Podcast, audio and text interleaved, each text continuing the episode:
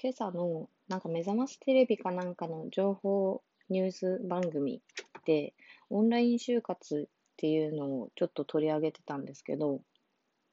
そのオンライン就活の中でちょっとなんか一部の映像が抜粋されていて、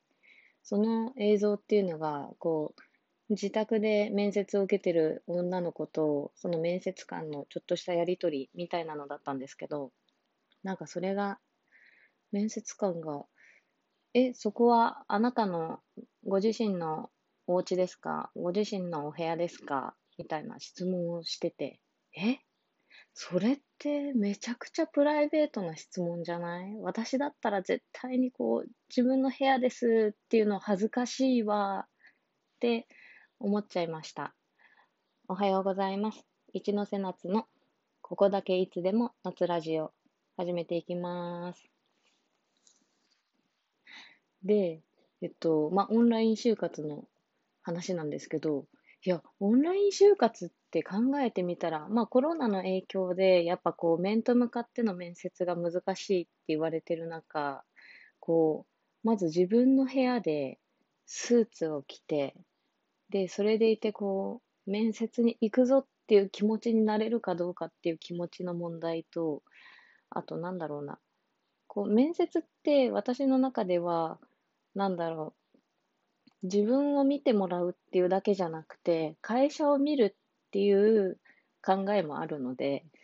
なんかオンライン面接すごい一方的に会社側の方が有利じゃないかっ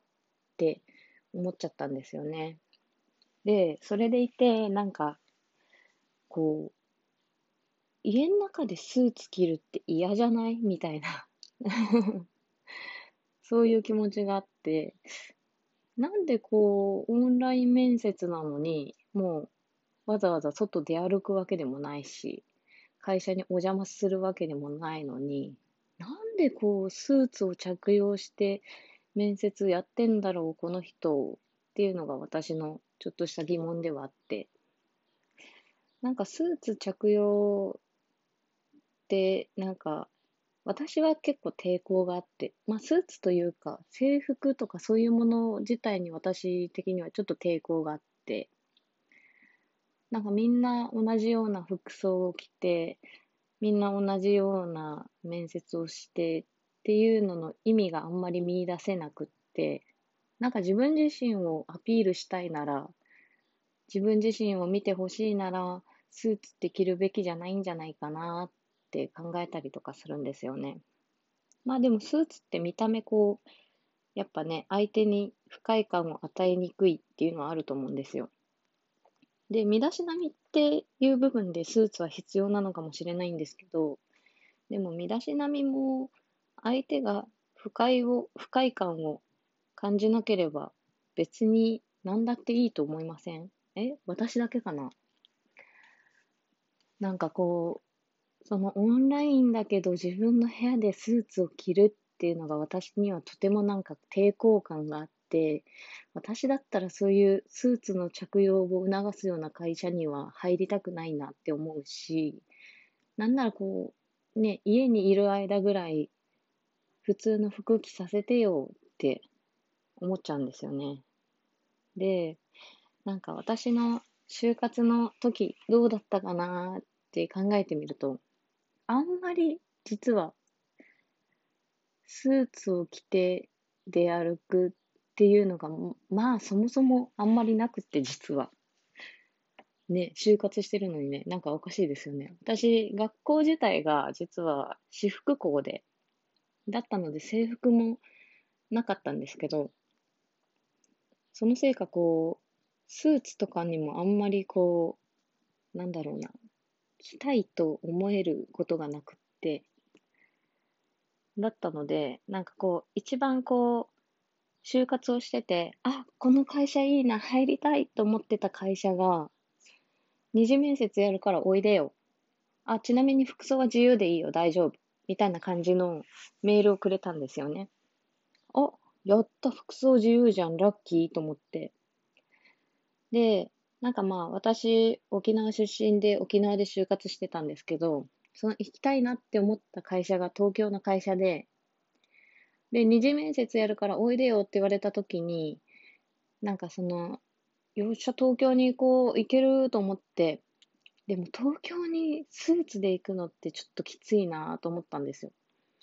東京にスーツで行くのめんどくさいしな、私服っていうか服装自由でいいって言われてるから、じゃあ私服で行っちゃえと思って。まあでも、さすがに私服で OK だよって言われてもさ、なんかこう、ね、さすがに T シャツ、ジーパンみたいなのはあんまり良くないだろうなと思って 私なりにね、考えて、あの、出した答えが、上がギンガムチェックのシャツ。まあ、襟がついてればいいだろうと思って、ギンガムチェック、しかも黒と白の、黒と白のギンガムチェックのシャツに、ちょっと濃いめの紫のチノパン。なんかジーンズはダメだけど、チノパンだったらいいかなみたいな。どういう感覚なんだろうね。とか。で、しかも靴が、その、やっぱ飛行機で移動して、それからそのまま面接に行くっていうスケジュールを立ててたんで、もう、靴は、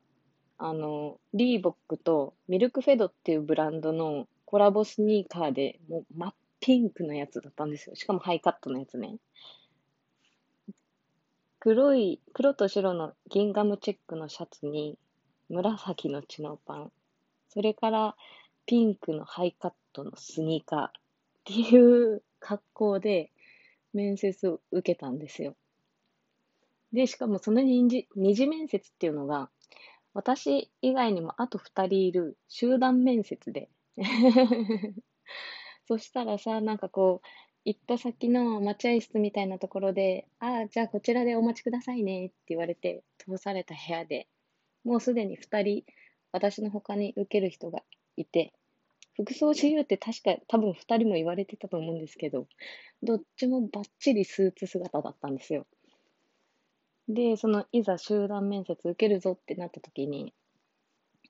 私が真ん中の席で、両サイドにスーツの女の子が、両サイドにね、いて、そんな感じで集団面接を受けたんですよ。うわー、スーツの人に挟まれるのかーと思って。でも、私からしてみたら、服装自由って言われたのになんでスーツなんて着てんだろうみたいな。でも、よく考えてみたら、多分こう、就活生にとっては、スーツってまあ、言ってしまえばこ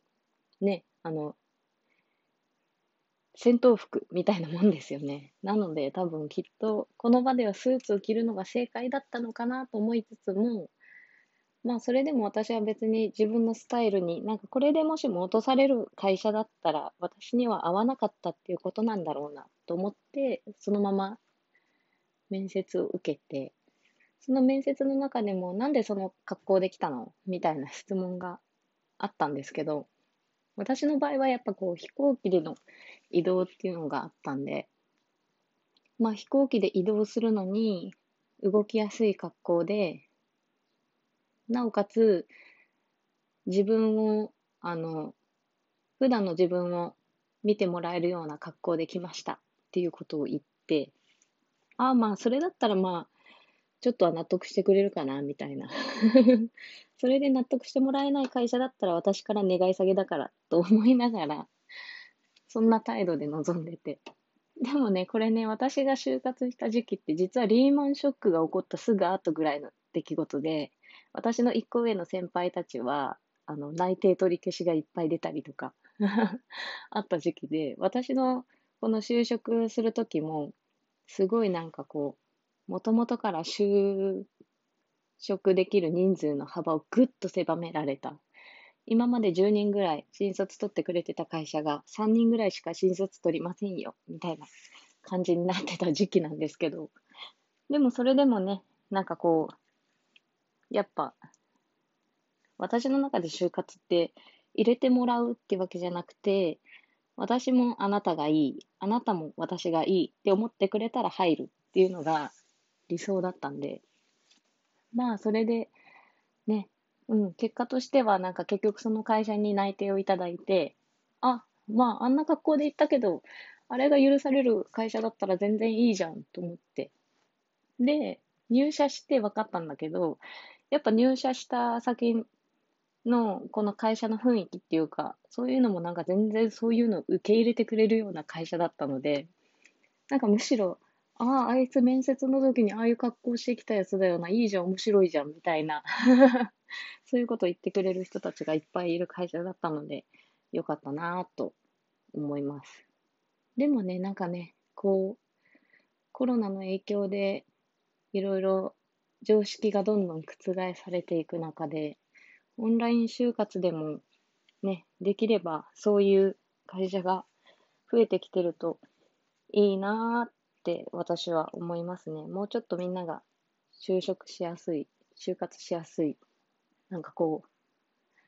恥ずかしくならないような スーツを着てなきゃダメみたいな風潮はなんとかなっていか、なんとかなっていけばいいのかな。まあでもスーツ着たい人もいるだろうしな。っていう感じですね。でもなんか、こうね、やっぱ、オンライン面接で自分の部屋見られるのって嫌ですよね。私だったらなんかどっかのレンタルスペースみたいな、コワーキングスペースみたいなの借りて、そこで面接受けちゃうかなって思いました。というわけで、本日のここだけいつでも夏ラジオ、この辺でおしまいにしようと思います。よろしければ番組トップページから番組クリップしていただけると嬉しいです。それでは皆さん、ごきげんよう。さようなら。